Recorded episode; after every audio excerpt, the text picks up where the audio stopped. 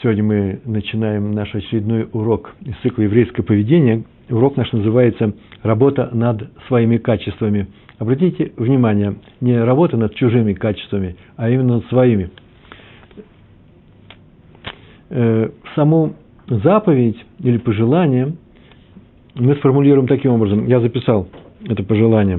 Каждый из нас обязан стараться перенять от Всевышнего его свойства, 13 э, качеств милосердия, Юдгимл, Медот, 13 качеств.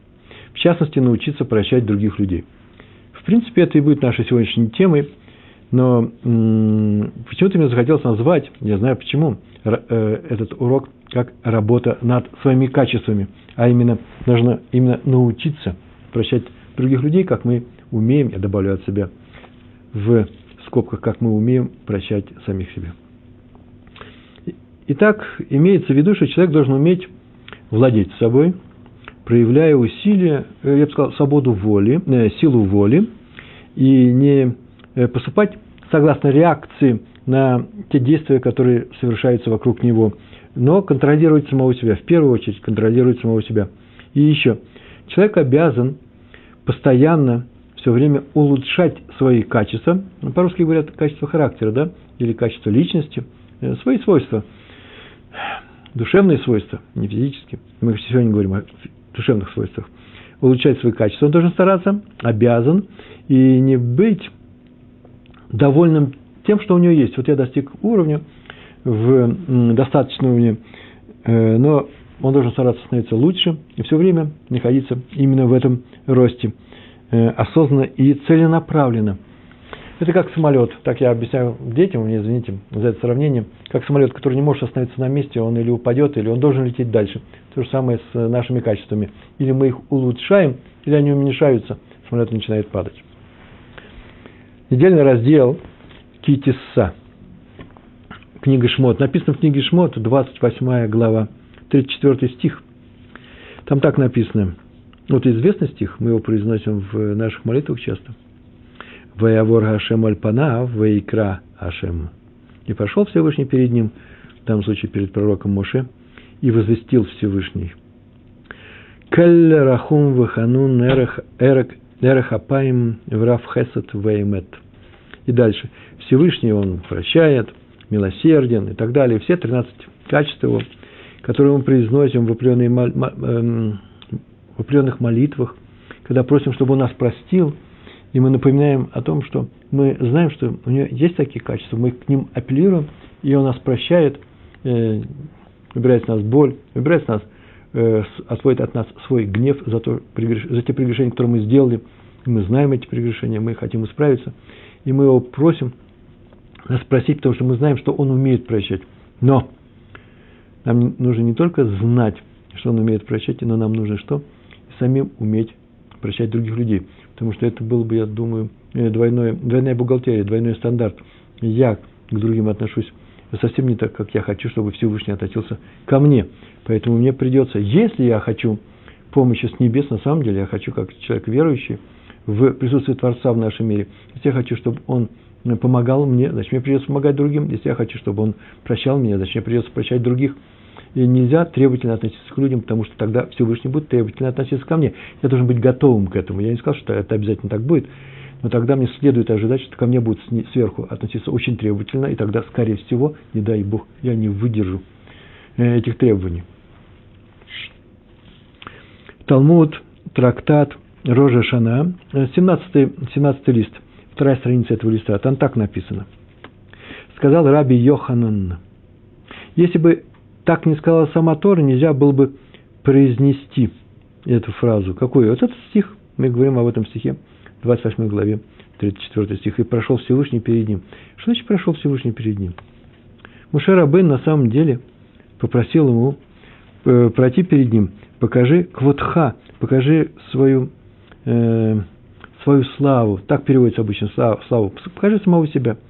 И Всевышний сказал, что он не может показать самого себя, потому что человек не, вы, не выживет, не выдержит, а может он показать себя сзади, так это было написано. Мне говорят, что эта книга здорово отражает. Я просто хотел сказать, я сейчас скажу про эту книгу два слова, а потом я ее уберу. И тут же уберу. Окей, Ари? Я специально положил здесь книгу, которая называется «Иш Лераеву». Это книга Шмот. Я не занимаюсь рекламой чужих книг. Просто очень многие истории, ну, очень я не знаю, но есть истории, да нет, все-таки много историй. Я беру из этой книги.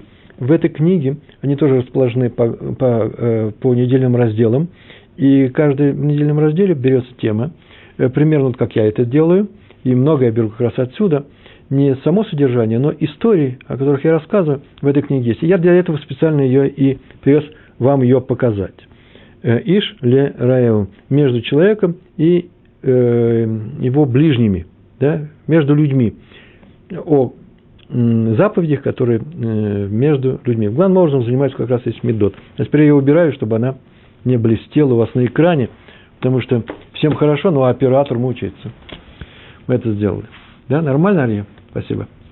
И там было так сказано, не может жить человек, выжить человек, если он видит Всевышнего.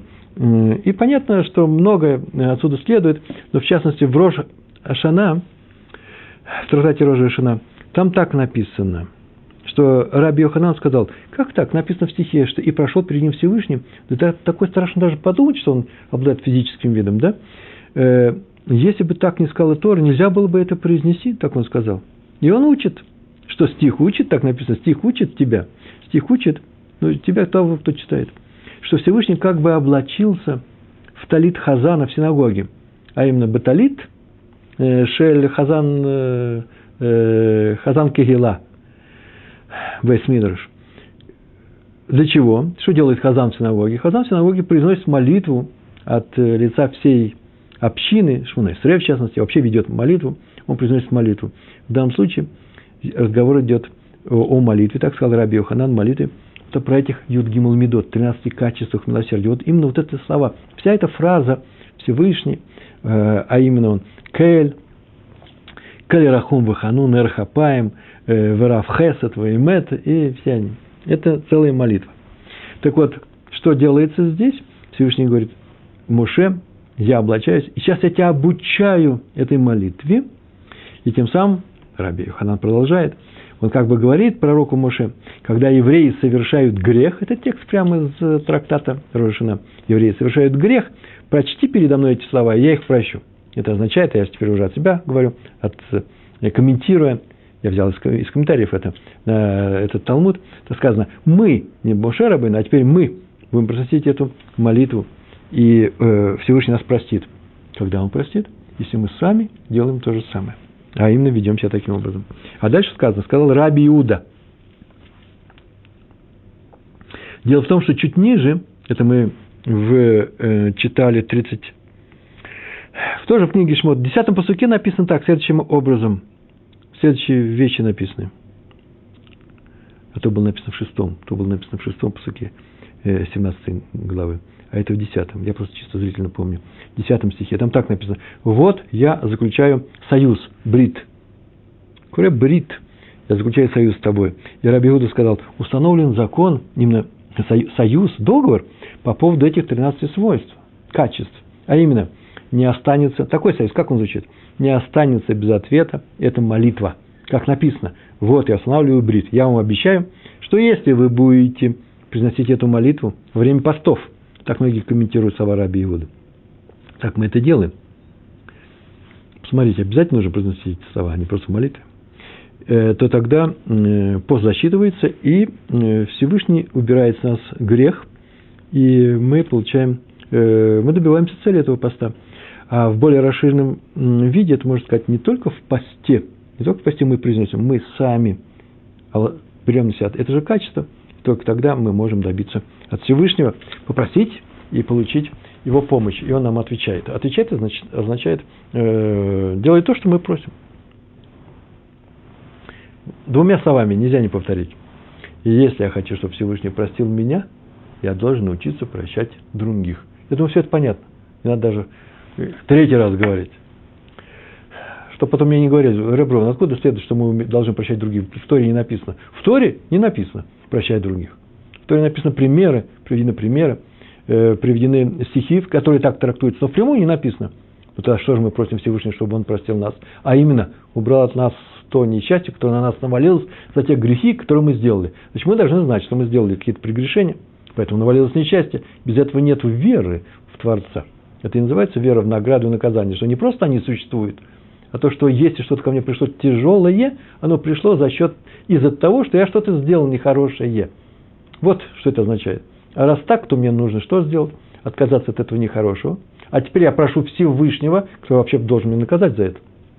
Потому что не для этого, я не для, не для этого нехорошего я создан, создан для чего-то другого, для хороших дел, как минимум. А поэтому я его прошу, а раз я прошу, чтобы я сделал эти хорошие дела, мне нужно научиться поступать так же и с другими людьми. Я не могу сказать, ты прощай, а я других прощать не буду. Мне извините за такую длинную фразу. Написал Ашла Га Кадош, известнейший комментатор, известнейший святой человек, был праведник, мудрец. Вот так написал. И мы это все время говорим часто об этом. Что бы ни случилось с человеком, он должен верить в то, что так поступил с ним Творец. Не другие люди, а Творец. Например, обидел его другой человек. Ругал его, поносил. Это слова Ашла. Это надо принять с любовью, потому что так распорядился Всевышний. И, иначе нельзя сказать, что мы любим Всевышнего. А если мы не любим Всевышнего, то и нас он не будет любить. Ему не нужна наша любовь. Ему нужно, чтобы научились что-то делать. Ну, в самом-самом тяжелом приближении, я бы так сказал, тренер, когда он тренирует какую-то команду, хочет, чтобы выполняли его указания. Это называется «я прошу у вас, дети, спортсмены, выполняйте мои указания». Это называется любить тренера, а именно делать то, что он хочет. Иначе мы не достигнем никаких спортивных результатов. И в противном случае нас возьмут и уволят. Был тренер, а теперь нет. Осталась целая команда Челси без тренера. Нам это надо? Не дай Бог, это основа нашей веры. Я не про Челси, а про, э, а про Иадут, про иудаизм. Значит, что он сказал? Слышал я от имени мудрецов, что смысл слов... М-м, это сказал э, Аштаха Кадош. Мне еще нужно еще... Увлекся. Надо добавить еще одну фразу. Написано в книге Решит Хахма. Есть как книга, великая книга. Там есть раздел Шаар называется. Анава, скромность. Часть первая, прямо в самом начале. Я слышал, пишет автор, от имени мудрецов, что смысл слов «прочти передо мной эти слова молитвы» смысл заключается в том, что надо применять указанные, указанные в стихе свойства к себе. Вы заметили, я сейчас сказал эту фразу, да, оказывается, она взята из книги. Не просто повторяйте эти слова. Это означает, что я эти слова практически применяю. Будь добрым, умей прощать. Это называется, что я учусь тебя быть добрым умею прощать. А именно, продолжает автор книги Решит Хохма, а именно, сказано, что он милосерден Всевышний, и ты будь милосерден. И так со всеми 13 свойствами. Вот очень важная вещь. А теперь переходим Ашла Акадош. Что бы ни случилось с человеком, он должен верить, что так происходит, поступил с ним Творец. Обидел его другой человек, ругал его, поносил, надо принять с любовью, потому что так распорядился Всевышний. Приходят ко мне и говорят, ой, здорово, да это же другая щека, которую нужно поставлять в христианстве. Так написано. Надо, должен верить, что так поступил с ним Творец. И принять это надо с любовью. Какая разница?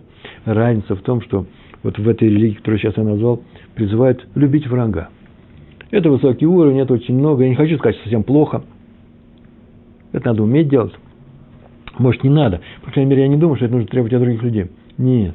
В иудаизме не врага нужно любить, а любить Всевышнего, но не врага. Понятно, что враг ударил меня по щеке. Это, это рука Всевышнего. Но целовать эту руку, руку этого врага, я не буду. Почему? Потому что вообще не надо, не в иудаизме принято целовать бьющую руку. Вполне возможно, нужно уметь защищать себя. Поэтому рука тебя и вьет. Может дать отпор, может быть. Нужно упредить атаку. Все возможно. Так или иначе, нужно знать, что все это пришло от Всевышнего. Вот к решению Всевышнего надо подходить с любовью. Это еще не значит, повторяю, что когда меня бьют, не надо защищаться.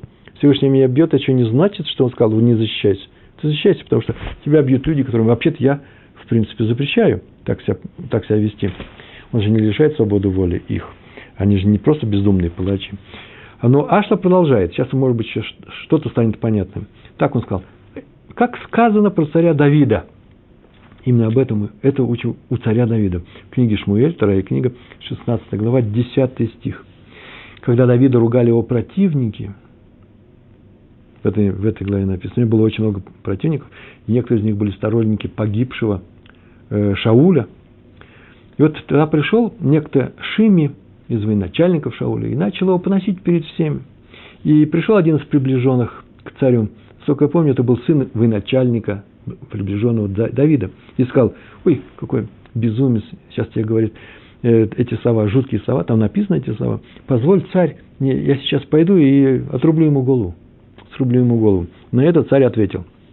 Вот это и приводится в 16 главе, 10 стихе. Пусть он меня клянет, ругает, проклинает. Наверное, все, так прямо написано в этом стихе. Наверное, скорее всего, Всевышний так приказал ему. Проклинай Давида. И кто может сказать, зачем ты это делаешь? Вот так нужно думать обо всех событиях, продолжает Ашла, хороших и плохих. Надо верить и говорить, это от Всевышнего. Другое дело, чему он меня учит, этому нужно учиться, это нужно понимать.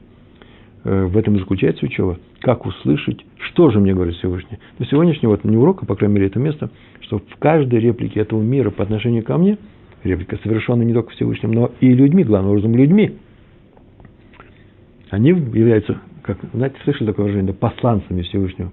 Почему они являются? Потому что им сказал Всевышний, так сказал царь Давид. Вот к этому нужно относиться с пониманием, с признанием, с любовью к Всевышнему. Еще раз, может быть, не нужно повторить, что умение терпеть обиду и даже прощать ее иногда, иногда не отменяет требования возмещения материального ущерба. Он мне сделал плохо, он мне нанес материальный ущерб, и сейчас я с любовью к этому отнесусь. Нет, нет, может быть, с любовью можно относиться к Всевышнему. И к этому человеку, если это еврей, нужно просто пойти в суд и потребовать у него по, по суду, по закону Тора, чтобы они решили. Возможно, что мне нужно, полагается мне вернуть э, мой, э, мое имущество. Отказ от имущества своего э, в пользу тех, кто его хватает, берет, забирает, э, не очень приветствуется в Торе. Почему? Потому что, э, скорее всего, пострадают еще какие-то люди, и он будет развращен тем, что ему разрешают вести себя плохо. И, может быть, в моей семье, не дай Бог, не все воспримут то, что я раздаю их деньги, деньги, которые я приношу в семью, это же ведь деньги моей семьи, моих детей, это еда, это их жизнь, и я буду раздавать это, или, по крайней мере, прощать вору, который их украл, тоже нельзя. Так или иначе, это проблема, и мы только в целом описали. Сегодня мы занимаемся над тем, тем, что нужно уметь делать самим собой, а именно работать над своими качествами. Один человек был оскорблен другим человеком. Там такой пример приводится в книге Рава Зельберштейна, Исхака Зельберштейна – Шалита. И э, был очень оскорблен другим человеком. Прям на самом деле его оскорбили при всех. Очень тяжело, плохо, больно. И когда настало время произносить филу аль-хамита, называется, да, э, молитва, которая произносится уже при отходе ко сну, ночная молитва, то он пытался произнести, он пытался, пытался произнести то, что в ней написано. А в ней было написано, вот я, Гиней, а не мухаль, да, вот я прощаю, извиняю, всех, кто меня гневил, ругал, совершил проступок против меня и так далее. Грех какой-то. Вот я прощаю всех, кто сделал мне плохо. Смысл этих слов. Обратите внимание, такая вот накуда, такая точечка очень важная. Не тот, о ком я думаю, что он сделал мне плохо. Такого я точно прощаю. А тот, который на самом деле сделал мне плохо. А я даже, может быть, и не знаю, или узнаю, или я просто видал. Потому, не потому, что я так думаю, а потому что так это, что он нарушил этот закон, я его должен простить. Но этот человек вот, дошел до этого места и не смог сказать это, это искренне по отношению к этому человеку. Он ведь должен сделать как еврей, поступать, что на сердце, то и на, э, что на устах, то и на сердце. Так написано. Это называется, мы говорили э, об этом на наших уроках, про э, запрет на э, лицемерие. Человек должен быть искренним. Или молчи, или говори то, что думаешь. А он здесь ничего не может делать. Он не может взять и произнести эти слова. Стал думать, что лучше сделать. Может добавить, что я всех прощаю, вот кроме этого человека. Ну, по крайней мере, всех я прощу, кроме этого человека. С этим человеком мне тяжело. Или, может быть, мне пропустить все эти слова. Ну, раз не всех, значит, и никого. Э, в следующий раз научусь прощать всех. Там еще много разных выражений, слов в этой молитве на постели перед сном. И он спросил Рава Зильберштейна, сделал ему запрос. И тот ответил, нет, нет, надо сказать весь текст. Нельзя по, своевольно выкидывать, менять тексты или что-то дописывать, что-то убирать. Надо именно простить этого человека искренне от всего сердца. Это обязанность. Но это же невозможно. Он говорит, я не могу. У меня ничего не получается. Сейчас я вам скажу, расскажу один очень интересный пример на эту тему, чуть ниже будет. И как нужно поступить. Здесь, в этой книге, было так написано. Так написано в комментарии, который называется «Делене Ашас» на трактат Кедушин. Там на 49-м листе, вторая страница, сказано о том, что есть такой стих «Сова в сердце – это не сова». Слова в сердце – это не слова, которые у нас в устах. То есть они не учитываются на суде. Объяснение такое. И на суде, судом принимаются во внимание только те слова, которые были, которые были произнесены. Ну, например, при заключении договора, э, э, не говорим о том, о чем человек подумал. Судьи вообще могут это тоже учесть, что обычно, что обычно люди думают, когда они произносят такие слова или пишут такие слова. Но в данном конкретном случае, когда стоят перед нами э, две э, тяжующиеся стороны, э, два человека, один имеет к другому некоторую претензию, естественно, это отвечает. Мы сейчас судьи, решаем вопрос. Мы должны спросить их, а что они говорили при этом? На какие слова друг друга они опирались, а не то, что в, у них было в сердце. То есть нельзя сказать на суде, да, я такое произнес, произнес при договоре, но имел в виду совсем другое. А раз так, то было сказано, что э, ты произноси эти слова, ты эти слова произноси, что я его прощаю, ты их произнеси. Потому, почему? Потому что они тебе будут зачтены. Несмотря на то, что у тебя сердце другое, знаешь, что перед небесным судом, судом и твои слова, которые в сердце, тоже не считаются, не обладают таким статусом, как слова перед усами. Это тяжелый совет – Э, можно поступать немножко по-другому. Сейчас мы увидим как. Но, по крайней мере, хотя бы э, этот совет нас останавливает от э, искушения изменить молитву. Сейчас я скажу несколько историй. Первая история. В одном курортном городе, на самом деле, это, я так полагаю, что это было где-то в Восточной Германии, а сейчас это еще и Западная Чехия, что одно и то же. Территориально. Однажды летом собралось очень много евреев, и там были рыбаним, которые отдыхали, там, наверное, в каких-то водах они отдыхали. И среди них был Адмор из Стрепкова. Я давно интересовался, что это за город, я его нашел наконец-таки, узнал его историю, еврейскую историю. Это город Восточной Словакии, он сейчас там существует. Там жили венгры в свое время. Интересно, в Словакии очень много городов, в которых жили венгры. Э, в столице э, Словакии э, жили одни немцы, одни евреи. Столица древней Венгрии, сейчас это столица Словакии. Да, такое интересное место в Европе. Восточная Словакия. В северной части гор низкие бескиды. Вот я нашел сегодня. В долине реки Ондава. Город такой крупный. Нынче там 11 тысяч человек, а раньше там евреев было больше, чем сейчас жителей. И вот появился в э, этот город Стрепков, куда приехал Адмор из Стрепкова. И вот там появился один человек с серьезным вопросом, он даже приведен в книгах, и по еврейскому закону. Вопрос очень интересный был – Э, э, нужно было уметь на него ответить, и опросил нескольких раввинов, и каждый из них ответил немножко по-разному. Почему? Потому что такая была трактовка. И тогда они решили, они, уже нет человека, они обратились к Адмору Стрепкову. Он был один из самых уважаемых людей среди них. И тот ответил очень коротко, очень коротко. Это Маген Авраам, сейчас я скажу, что это за книга, глава такая-то, параграф такой-то. Там написано немножко не так, но видно, что после, этого, после того, как сказал Адмор Стрепков, так и надо трактовать это. Можно многому было научиться. Кстати, про эту книгу. Раби Авраам Авли Алеви Гом, Гомбинер. Авраам Алеви Гомбинер. Жил он в 17 веке. Кстати, между прочим, остался сиротой. Он не видел ни папу, ни маму. Их убили э, бандиты Хмельницкого. Да сотрет Всевышний память об этом злодее. Вместе с Амалеком. У нас скоро Пурим, да? Вот когда мы говорим уничтожить Амалека, вот вместе с этими Хмельницкими и прочими людьми. Э, и Раф Гомбинер получил имя по своей книге, которая называется «Маген Авраам». Это не что иное, как обстоятельнейший, очень обширный комментарий к одному из разделов, важных разделов всего э, кодекса Шульхана Руха. Э, этот раздел называется Орахаим. Образ жизни, то, что касается нашего поведения. Уголовное право, там прочие вещи. Так вот, э, этот Маген Авраам, этот комментарий печатается обычно всегда в Шульханарухе, обязательно, прямо на той же странице. И вот на это Рафа Стрепкова, Адмура Стрепкова сказал, там нужно посмотреть такой-то параграф, прям тут же. И тут кто-то его перебил, там было общее собрание, и сказал, что Маген Аврааме написано совсем по-другому. И тоже на память он привел что-то. Адмур смолчал. Все тоже смолчали. А у Адмора, знаете, не просто смолчал. Тоже интересно. Я когда беру эти рассказы, начинаю думать о себе, как бы это у меня получилось. У меня это получилось бы следующим образом. Эм, вот я говорю какую-то фразу. И при этом, и при этом я уверен, что я прав. Это я убрал телефон, чтобы нечаянно не звонил.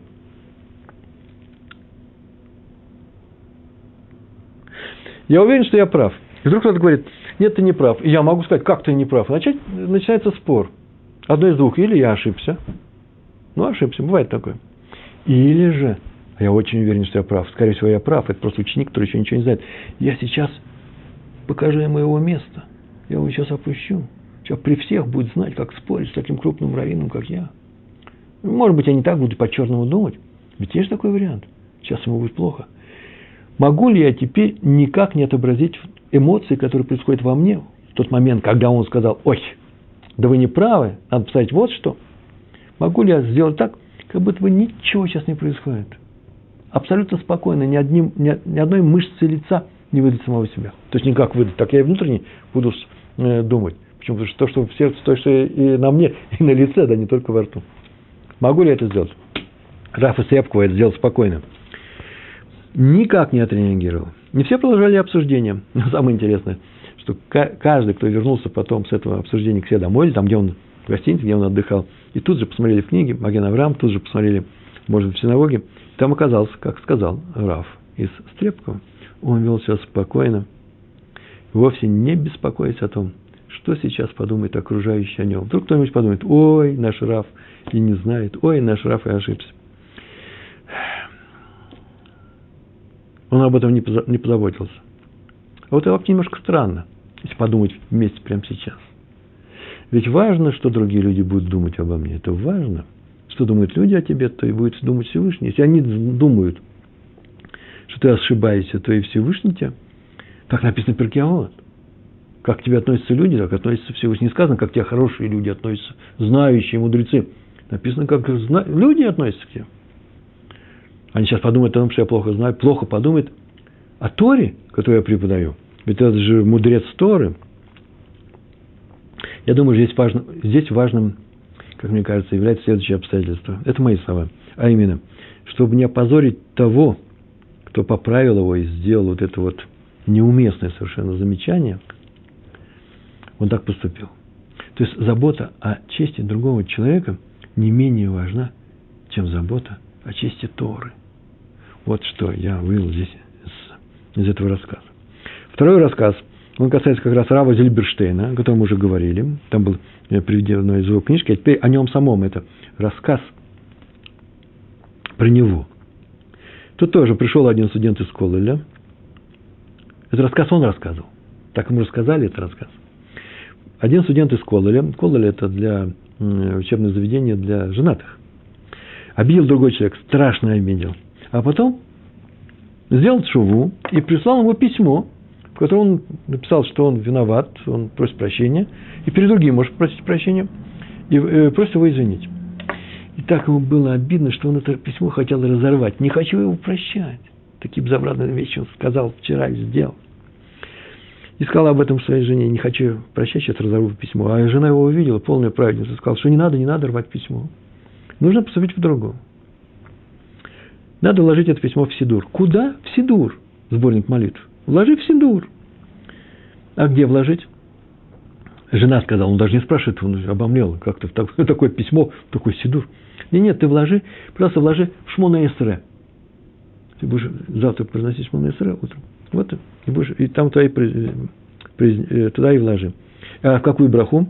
Там, где мы говорим «Слах лану кихатану», «Мхоль лану кипашану», прости нас за то, что мы согрешили, прости, э, помилуй нас э, убери от нас наказание за то, что мы нарушили, мы нарушили, это нас прости. Вот когда ты будешь говорить это, остановись на секунду, сам себя про себя скажи. Ты же видишь это письмо, оно лежит на, лежит на этой странице, и скажи, Рибано Шелюлам, владыка этого мира, мне очень и очень трудно простить этого человека. Но все равно я приступаю через свои чувства, через РГШ, да, через свое отношение к нему, прощаю его от всего сердца прямо сейчас. Помоги мне это сделать. А ты прости меня и помилуй меня за все мои грехи и прегрешения, как бы тяжело тебе это не было сделать. Вот тогда все будет в порядке. Так он и сделал. Это помог действующий совет. Необычайно хороший совет. Если сейчас мне кто-нибудь напишет письмо, ой, Рафрован, мы сейчас его простим, а он нам снова сделает такую-то вещь, мы отвечаем за самого себя. И если мы будем себя вести таким образом, как себя ведет Всевышний по отношению к нам, а мы ведь после этого нарушаем все равно, и он нас снова прощает, о, это второе качество, очень высокое качество. Всевышний все время нас прощает, несмотря на то, что мы обещаем справиться, а мы продолжаем. Вся наша история так сделана. Мы не хотим двойной бухгалтерии, придется прощать его. Даже если он потом снова нарушит. Выхода нет. Это значит Всевышний делает нам повтор это, этой ситуации, этого испытания. Адмур Раби Шмульки из Звиля. Был такой город Звиль. Его по-разному произносить, по-моему, все-таки Звиль самое удачное название. Он был старый, болел очень сильно.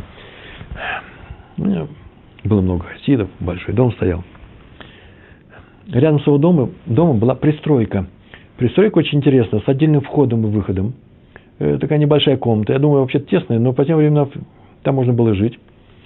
Там жила его невестка. Невестка вдова. А именно, э, у него умер сын, муж этой женщины, она там жила. А потом она перебралась э, к своим родителям. Не уехала отсюда, она осталась здесь жить, но на время она перебралась. И это, это место было свободно. Пришла одна женщина и сказала ему, э, Адмору из Виля, что ей сейчас деваться некуда. И она просит на одну ночь разрешить ей там переночевать. У нее большая семья, у нее дети, мужа нет, тоже вдова. И Раф из Звиля, он вообще отличался необычайной добротой, необычайным, э, ужасно теплым отношением к людям. Он только улыбнулся, сказал, конечно. Она приехала. Она приехала для того, чтобы переночевать там одну ночь, и осталась на много месяцев. Она тут не уезжала. Ее никто не просил уехать.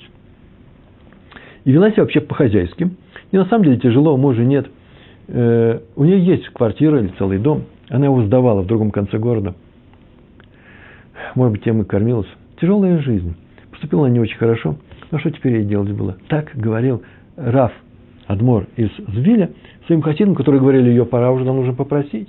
И твоя невестка не переезжает к себе.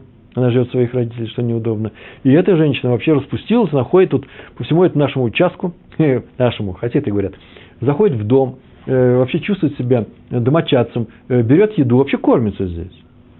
На что Раф никогда ничего плохого не говорил, говорил, ну это тяжелая жизнь, нужно ее простить, что теперь делать? И вся бы эта история так и закончилась бы, и никто бы об этом ни о чем не узнал, так, много, так многие раввины поступали. Ну, сели нам, пришли к нам своей ледяной избушкой, вошли в нашу верстяную избушку, а кто, какая там была, была у зайчика. Бывает такая. Главное, чтобы мы так не поступали. А что делать было? Но произошла некоторая ситуация. Очень интересно. Он стал очень больной. У него болели крайне ноги у, у Адмора из Дзвиля. А это был довольно-таки большой участок. И туалет, Ширутим, стояли у забора, э, за тыльной стороной дома. И туда нужно было идти. Мы-то привыкли, что все делается в одной квартире. А раньше это было во дворе, и идти было далеко, и он шел медленно, у него ноги болели. И хасиды пришли и сказали, что мы сейчас быстренько сделаем туалет поближе. А где? Никакого места нету. А вот здесь, прямо рядом с этой постройкой, не при входе, а рядом с постройкой. Вышла эта женщина, сказала, за что, нельзя, я тут живу. Они развели руками, и тут один хасид начал на нее кричать. Тебя вообще впустили сюда, своей ледяной избушкой, на секундочку. А ты здесь живешь много, да еще нашему Рэбе мешаешь. И Рэба его успокаивать не надо, начал успокаивать, не надо, не надо на нее кричать. Она не виновата, у нее много детей, чтобы только было спокойно. Я похожу. И так он ходил.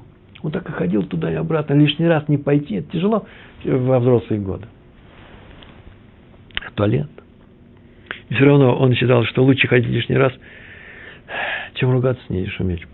Но хасиды продолжали разговаривать с ней, чтобы она разрешила, по крайней мере, уж если не съезжает, туалет здесь поставить. Женщина тоже была непростая. Она пошла в полицию и заявила, что какие-то люди приходят к э, владельцу дома, в котором я сейчас живу, с его разрешения, и э, все у нас в порядке, и требуют построить здесь туалет, и плохо себя ведут. И он их поощряет. Вот это вот «и он их поощряет» э, привело к тому, что пришла полиция составлять акт. И она шумит, и хасиды кричат – а его спрашивают, ну, а в чем я сделал? Он говорит, у меня к ней никаких требований нет, уберите, запишите, что никаких требований нет. У полиции сказал, ну, раз у нее требований никаких нет, чуть переделать, живи как живи. И они ушли. Хасидам он запретил ругаться с ней. Вся история тоже тут и кончилась. Кроме одного момента. Дело в том, что она, она однажды пришла к нему и сказала, Рэбе, а можете мне дать совет равинский? Он говорит, конечно. И она пришла к нему с равинским советом. А именно, какой равенский совет? Дело в том, что у нее есть квартира, где она сдает ее, на эти деньги она живет. И там перестали ей платить. У нее сложности с этим. Что теперь сделать? Он ее выслушал внимательно, вздохнул и пошел к этим людям выяснять, что к чего как. Он пошел заботиться о ней. И понятно, сейчас он их не выгонит. Понятно, что он не примет одну э, сторону, эм, э, одну из сторон – нет, он сейчас разберется, он как равин пошел. Он пошел как равин по делам человека, который выступил против него. И это и называется уметь не только простить, но и сделать хорошее другим людям. Это Рэбе Шмулька из Вилли, я не знаю, сумели бы мы так или нет. Кстати, между прочим, от себя скажу, что, наверное, у него проблема с квартирой тому и появилась, что, что он создал про, проблему с жильем у э, этого равина. Итак, надо уметь прощать других людей. Как? Прощать других людей. Ну что, мы так будем вкладывать все время в сидуры наши э, письма. А они письма нам не пишут, кстати, чтобы мы их просили, они даже не просят. Об этом написал Хида в своей книге. Известнейший праведник, мудрец, праведник Хида. Он так написал. Надо заниматься своими качествами. В этом весь человек. Вот интересное выражение, да? Тот, кто занимается своими качествами, улучшает. В этом весь человек. Понятно, что если идет параллель с книгой Куэлет, только тот, кто, у кого есть страх перед Всевышним, вот в этом и есть весь человек. Так он кончает книгу. Посмотрите. Э, здесь сказано, что не просто страх перед Всевышним, он объяснил, да, страх перед Всевышним – это не что иное, как необходимость, осознание того, что нужно улучшать свои качества. Тяжело, необычайно тяжело. Каждый день приводит кучу примеров – у меня, наверное, не проходит и 15 минут э, для того, чтобы я не обратил внимания на то, что происходит некоторые трения между людьми. И трения мои с другими людьми. И нужно смотреть за, свои, за, за, своим, за своим ртом, за своими словами. Очень много сложностей. Хочется сказать другому, смотри, что ты говоришь сейчас, не самому себе. Куча всяких вещей происходит. Так или иначе, хотим или не хотим, надо серьезно заниматься самим собой. Так сказал Хида. Лучше исправляться самому, чем получать страдания в наказание за нарушение. Другого пути нет. Или страдания, или самоисправление. На эту тему дает совет Раби Исроэль Салант. Он так сказал, так написал. Надо простить человека, который сделал нам плохо. Надо его простить. Как простить? Поскольку известно правило, пишет Раби Исроэль Салант, правило такое. Мысль приводит к действию, а не действие, массе, да? Есть махшава, мысль, и есть масса. Мысль включает действие. Оно в этот мир приводит. Мысль приводит действие, приводит к действию, а не действие к мысли. Нет, я понимаю, что сейчас кто-нибудь скажет, но есть такие люди, которые не думают. Сначала делают, а потом думают. Нет, нет. Я не об этом случае, не об этом случае пишет Рафсала, э, Исроль. Даже тот человек, который сделал что-то бездумно, все равно что-то он подумал, какая-то мысль у него была. Да, иначе это никакое не действие. Так вот, раз известно, что мысль является приоритетной, она э, превалирует над действием, то надо сделать человеку хорошо, и тогда его легче будет простить. Вы слышите? Сделаешь человеку хорошо, его легче простишь. Действие вызовет у тебя что? Прощение. Действие, осознанное действие для того, чтобы простить этого человека. Это называется, что значит – Э, легче простить. Дай ему, например, чего-то, что-нибудь. Дай ему часть, дай ему часть самого себя. О, хороший пример. дай ему часть самого себя, поучаствуй в нем, позаботься о нем, помоги ему, дай часть самого себя. И тебе будет трудно не любить эту часть в нем. Ты не можешь его не любить дальше, потому что теперь там есть часть самого себя. Ну, помните, как называется? Как самого себя. Что это означает? Любить другого, как самого себя. Любить другого ровно в силу того, что в нем уже есть часть самого себя. Любить других это называется давать себя. И это Раби Сроль Салант. А доказательство он привел из эпизода с Йосефом. Чтобы искоренить из своего сердца, ну, не любовь, но, может быть, претензии к своему брату Шимону, который принял активное участие в его продаже, если вы помните, э, то что сделал Йосеф? Он не просто заявил о том, что он прощает его. Он был активнейший, активнейший продаватель Йосефа.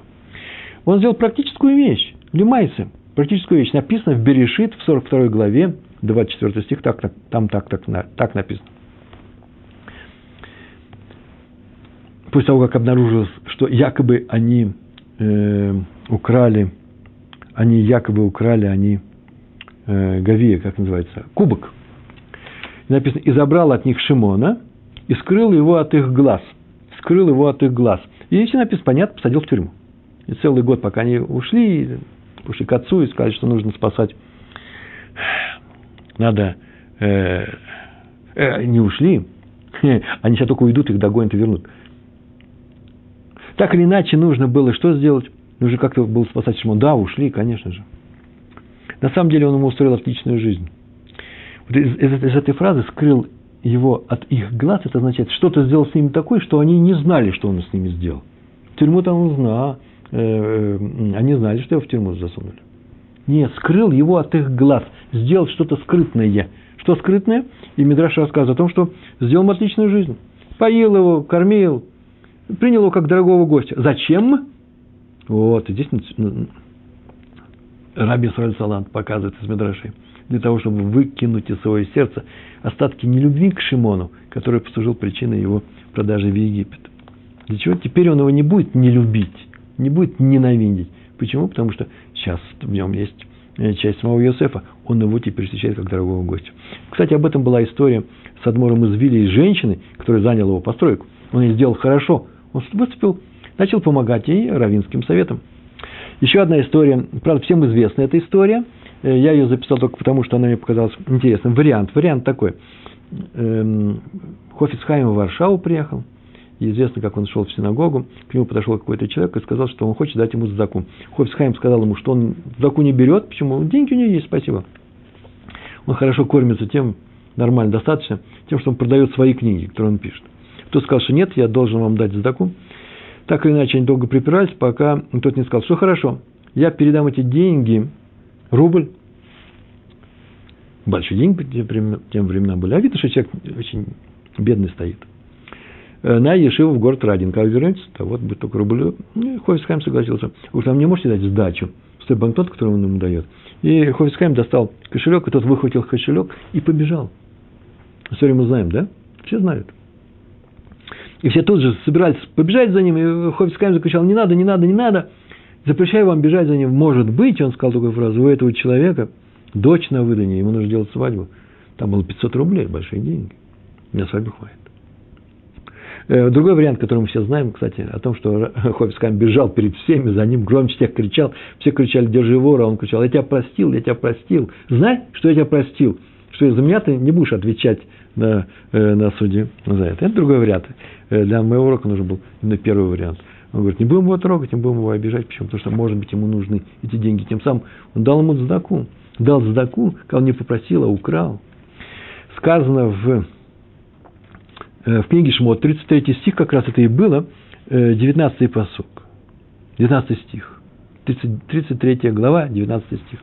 Это как раз, когда Муше э, сказал, покажи свою славу, да, Квотха. Там так было написано, я помилую, в 19 стихе, я помилую, кого мне надо помиловать. Я пожалею, кого мне надо пожалеть. Кого пожалею, того пожалею. Странная фраза. И раби Рувен Йосеф Гершновиц, это как раз прочитал в книге, которую я сегодня говорил Ишли Раягу, сегодня, так объясняет этот стих. У Всевышнего есть бесконечно много возможностей, путей, способов сотворить благо каждому человеку. Бесконечно. Но не каждого он снабжает благом, а только избранных. Кого он отбирает, тому он дает. Кто это такие избранные? И он пишет Раф Герншновиц. Он дает милость тому, кто милостив к другим. Он прощает тех, кто прощает других. И тогда он прощает его. Это прямой смысл стиха. Я прощу, кого надо простить, я помилую, кого надо пожалеть. Слово «надо» это просто дописывается, там так не написано. Прощу, кого простить. А именно того, кто умеет прощать сам. Это пшат, самый простой смысл этого стиха по Раву э, Гер, Гершновица. Раби Песах Франк. Ну, известнейший человек. В Иерусалиме жил. Он был настолько мягок с людьми, что не просто поступал с ними мягко в, в обиходе. Это все раввины обладают этим свойством. Он был судья, он был даят, даян, известнейший судья. К нему шли с вопросами. Так он проявлял свое качество милосердия на суде. Непонятно, что приходит, когда кто-то суется с другим человеком, он говорит, он меня украл. Э, Равин, э, Даян, Равин, да, судья. Не может сказать, посмотри на него, ну что ты, он тебя украл, посмотри, он бедный, ты богатый. Тебе же не сложно э, дать ему э, эти деньги. И присуждаем от имени Торы, э, что полагается ему эти деньги дать. Нет, нет, это не суд Торы. Это чистая несправедливость, воровать нельзя. Но это мое объяснение э, этих слов. В таких случаях он поступал так – он присуждал того, чтобы он вернул ему эти деньги, если такие дела рассматриваются. А потом шел и говорил, я тебе дам эту садаку, я дам тебе эти деньги, как частное лицо. Откуда я это знаю? Потому что про него известны такие истории, что к нему весь Иерусалим шел с курицами, с курами. А именно, э, пришла к нему женщина одна бедная и принесла трефную курицу. Вы знаете, что такое трефная курица, да? Э, курицу э, шохит зарезал, приносит домой. У нас стоит истории было лет 25, если не 30 назад, в Э, в Москве. Купили курицу, э, кошерно зарезанную в синагоге, принесли домой. Жена ее разрезает, а там в желудке огромное стекло бутылочное, которое половина желудка снесено, она не выживет, понятно. И можно спросить Равина, а можно, изучая, ну, немного зная законы, сказать, что это чистейший треф. Ну так жалко. Курица по тем временам, 30 лет назад, стоила немало. А к субботе курица. Была курица, теперь нету жалко жутко. Пришла женщина, и вот принесла такой треф э, Караву Франку. И он посмотрел, о, самое интересное, что там как раз неочевидный был треф. Он посмотрел, вроде бы можно как-то облегчить, ну, облегчить. Вот такое-то мнение, вот тут то-то делается. Есть такие случаи, когда сомнение наступает. И он ничего не облегчил, сказал, что это треф, чистейший треф. Но подожди одну секундочку, еще до того, как он сказал треф. Он пошел к себе домой. Он, наверное, вообще судил такие вещи дома у себя и подбежал к своей дочери, прям очень срочно, потому что там где-то судебное заседание, и спрашивает, вот курицу, которую мы купили, она уже тобой сварена или она еще живая? Э, э, э, бедная девочка перепугалась, говорит, нет, она еще по двору бегает. Принеси мне ее. Они быстро побежали вдвоем, Равин во время судебного заседания ловит курицу по двору. Нашли, взяли эту курицу, принесли, и он ее принес и говорит, ты знаешь, это курица, треф твоя, вот я тебе живу. Это в одном, так было рассказано во втором варианте, может быть, уже отредактированном, а может, в первый был художественно оформлен, э, э, разговор шел не о живой курице, а, а зарезанной, но еще не сваренной. И он ее принес живую, но не сваренную курицу. Так он сделал. Он просто ей помог. Узнали об этом другие бедные люди, начали приходить к нему. И он всем давал, ну уже не курицами, а деньгами. Он определял, что это курица цветная, и давал деньги. А есть еще один вариант, третий – Вдруг однажды кто-то обнаружил, может быть, он сам увидел, а кто-то, вообще-то кто-то обнаружил, говорит, Рэбе, к вам давно вообще много людей это уже, я уже эту, эту курицу вижу четвертый раз. Вы бы ее хоть заберите себе, мы ее выбросим. На что Рэбе ответил, вообще-то я занимаюсь, занимаюсь судом. Я помогаю людям, когда сдают заку. Я не покупаю, я не скупщик кур. Я не покупаю этих кур. И поэтому он продолжал дальше отдавать эту трефную курицу, а с ней снова шли другие люди. Я не знаю, я сделал маленькое замечание на тему, что, может быть, это лифней вер, э, нельзя так поступать, может быть. Может быть. Вопрос шейлотрав называется. Э, почему? Потому что провоцируем других людей да, на то, что вот сейчас Равин дает, придешь с этой курицей, он дает деньги. Такое свойство у этой тушки, это говорится. Э, только тот, кто не ставит себя выше людей, только тот умеет прощать. То есть не с позиции своего преимущества нужно прощать, а наоборот, с позиции своей скромности. Об этом написано в книге «Ховат Аливавот». А именно, только предельно скромный человек, который ни в чем не видит свое преимущество перед другими людьми, перед окружающими, может не столько терпеть обиду, не только терпеть, но и рад обидам, ибо они искупают его за прегрешение. А мы об этом говорили, что страдания очищают, и на самом деле снимают грех – и на самом деле есть три вещи. Э, почему другие народы мира не приняли Тору? Есть у меня такая статья в моем блоге, на эту тему очень подробно написано. И там, что три свойства есть, а именно э, еврейский народ боится совершить грех, это называется харидим, для тех, которые боятся, Юрашамаем, боятся совершить грех, изучают законы, что только не совершить грех. Вторая вещь, умеют делать шуву. И третья, готовы к страданиям. Готов к страданию, если обидели, вот ты знаешь, что тебя сейчас искупает твои грехи. Раби Шмуэль Шмелька, не Шмулька, там было, Шмелька из Никольсбурга. Один человек хотел ему здорово навредить, опозорить его. Ну, я даже не знаю, как к этой истории относиться. Пришел вечером, и в воду, которую пьет Раф, Адмор из Никольсбурга, не простая вещь, он крупный раб был, водки налил в воду. Для того, чтобы Раф немножко опьянел. Я не умею пить, сейчас опьянеет, если что-нибудь устроит. Рэбе не опьянел, но и не вышел из дому. Неизвестно, выпил он эту воду, скорее всего, пил эту воду, посмотрел странно и положил ее. А тот пошел посмотреть, что там с Рэбе делается. Пришел, а тот сидит в своей комнате и громко читает Тиилим, 41 глава, 12 стих. Безот ядати, кихафат стаби, кило яве алай, ойвей алай. Из, из этого я узнаю, что ты ко мне милостив – если мой враг не сделает мне зла. Из того, что мне кто-то может сделать зла и не сделает, не получится, из этого я узнаю, что ты ко мне хорошо относишься. Тот перепугался. Ой, его используют в молитве как врага, образ его как врага. А это точно предвещает э, расплату, ничего хорошего не обещает. И пришел просить прощения. Рыба ответил, не за что меня прощать.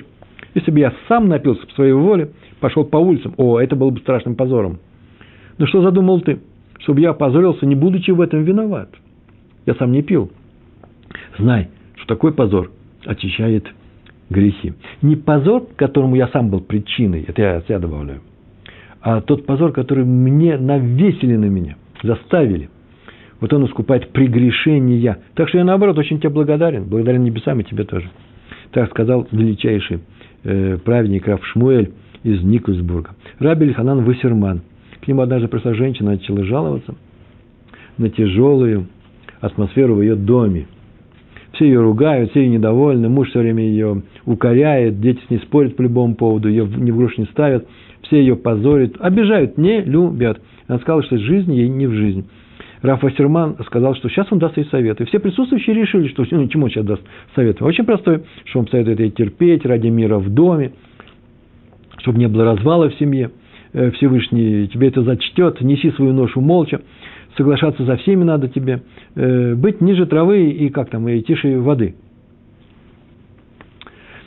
Но он сказал не так, он сказал всем по-другому. Написано в Дьилем. Спрашивает, а если человек сам был причиной своего позора, такой позор не искупает грехи? Сам человек был причиной своего позора тем, что его позорят. Всевышний дал ему этот позор, но он не сделал этот позор. Есть такие люди, которые вообще на себя навешивают все, что угодно. Я знаю таких людей, которые скажут, что и здесь я виноват, и здесь я виноват. Это не всегда работает. Поэтому еще бабушка надо искала, как выяснить, что является причиной твоего позора. В данном случае это было просто, правильно ведь, да? Он не выпил, мог нечаянно выпить, и э, вел бы себя плохо. Это позор, который ему навесили. А если он сам пошел, выпил, плохо себя вел, это его личный позор. Но в некоторых случаях и это тоже искупает его грехи. Почему? Потому что удар может быть неадекватным. На эту тему нужно отдельно говорить. Дальше. Что сказал э, Раф Вассерман этой несчастной женщине? Написано в Дилем, 92, 92 глава, 12 э, стих. «Баками малай мир эм тишмана ознай». Про ополчившихся на меня злодеев, на тех, которых здесь злодеем, я, э, про них я услышу своими ушами. А, у нас еще пять минут с вами. Это означает, когда они ополчатся на меня, я об этом узнаю, услышу ушами. Так написано в Дгире. Вообще странные слова, я вам скажу об этом. А Рави Эль Ханан Вассерман продолжает. И это означает, что о том, что говорят мои недруги, я услышу сам. То есть, когда они начнут меня ругать или критиковать, или спорить, вот нужно превратиться в ухо. Слушайте, что они такое говорят. Не потому, что потом донести или ответить этим, этим не дай Бог. Раф Ватермас так сказал, внимательно слушай каждое их слово, не пропускай, слушайся, анализируй. Почему? Вдруг в этих злых, злые слова, они же враги, в злых словах есть хоть немного правды. Вдруг они заметили с тобой что-то такое важное, что нужно исправить. Не просто так они сказали на эту тему, они же не на другую тему говорят. Вот у тебя какое качество. Они на эту тему говорят. Значит, здесь какой-то у тебя есть пагам, э, э, ущерб. Да, они утрируют. Делают из мухи сана. Это я тоже написал себе. Но тебе важна любая муха. Она очень важна. Такое поведение даст тебе много нового узнать о себе. Не надо им верить всему, но надо все слушать. И ты от этого станешь только лучше. Вот что нужно делать. Не просто молчать и терпеть. Ой, что несут. Ну, когда это кончится? Ну, Рав Сермат приказал мне сидеть тихо. Нет, слушай и думай, а что, почему? Это откуда не решили? А вот, наверное, они почему решили. Вот что я сделал, на самом деле не очень хорошо. А они это раздули. Это нехорошо. Так что спасибо, спасибо скажи. Раби Моше Файнштейн. Когда его назначили руководителем Агудат Израиля в Америке, у него появилось много недругов. Так всегда бывает при назначении в большой должности. В силу самой должности стали его критиковать. И не только критиковать, целая группа людей появилась, которые критиковали его поступки, постановления, законы неправильно он пишет. Вплоть до того, что нашлись люди, которые публично сжигали его книгу. Какую книгу? Игрот Мойши, да? Чудесная книга, которую многие сейчас учатся, настольная книга. А они говорили, что она якобы неверна. В то время, как появляется книга первый раз, очень много есть критики, потом ее принимают или не принимают. Эта книга была принята всем еврейским народом. Но он очень страдал. Он мучился, что его незаслуженно обвиняют везде. И телефонные звонки начали раздаваться с угрозами. Ужас. И вот так случилось, что один из зачинщиков попал под, под, под подозрение полиции. Его заподозрили. По поводу неуплаты налога. Э, было подозрение. Э, кстати, э, быстро решилось, что оно было надуманное. Он и пришел к Рау, чтобы помог ему быть свидетелем надуманности этого обвинения, которое там есть. Так иначе нужно было написать письмо. Он пришел к Рабу Файнштейну, попросил него письмо поручительства в защиту. Э, он тут же, прям без всяких разговоров, взял лист бумаги, начал писать письмо, как будто своему ближайшему другу. Родные его очень удивились, кому ты пишешь? Ты же знаешь, что он тебе сделал. Он ответил, еврей пришел за помощью. Неужели я не помогу? И еще, одно дело, его отношение ко мне. Он ошибся, будем считать. А другое дело, его отношение с властями. Одно не влияет на другого. От себя, между прочим, надо это учесть, что на наши отношения, несмотря на наши отношения с Э, с данным человеком, ну, может быть, не очень хорошие отношения, он не становится от этого плохим человеком. Только из-за того, что у нас так получилось. И если ему нужно помочь, ему нужно помочь. Вот на этом я заканчиваю. Сегодня осталось две минуты. Совсем последняя, может быть, история. Э, Раби из Кливленда, Раф Амрам, э, я написал прям в автобусе от руки, Блюм, пожалуйста, Раби Исатмара – Раби Уэлю Тоттенбойму, что его оскорбляют в его же общине. Здесь там люди, которые его оскорбляют. Раби Тоттенбойм сказал, написано в перке, вот, в, шестом, шестой, в, шестой, в шестой части, в шестой главе, в шестой части, да? В шестой главе говорят. Э, там так написано, что Раби Мейер сказал, что тот, кто учит Тору лишма для ее, ради нее самой – тому Тора дает и эти качества, и эти качества, перечислены все качества, все качества лучей мира. А в конце написано, и он прощает. И он прощает всех. Что это означает? Если все качества ему даны, если его признали как великого ученого, если все к нему идут за советом, его никто не будет обижать. Что означает? Он прощает. Его никто не обижает. А отсюда следует, что несмотря на то, что его прощ... обижает, его не обижает, он умеет прощать всех. И если его обидят, человек, который учит Тору, обязательно должен прощать других. Это браха. Это не следствие умею прощать других. Но просто знай, что умение это дается человеку, который учит Тору ради самой Торы. Вот это мы сегодня и закончим, чтобы вы хорошо учили Тору, чтобы мы продвигались в работе над собой, чтобы умели прощать другим людям. Как вы меня простили, может быть, о грехе этого урока. Большое вам спасибо, всего хорошего. Шалом, шалом.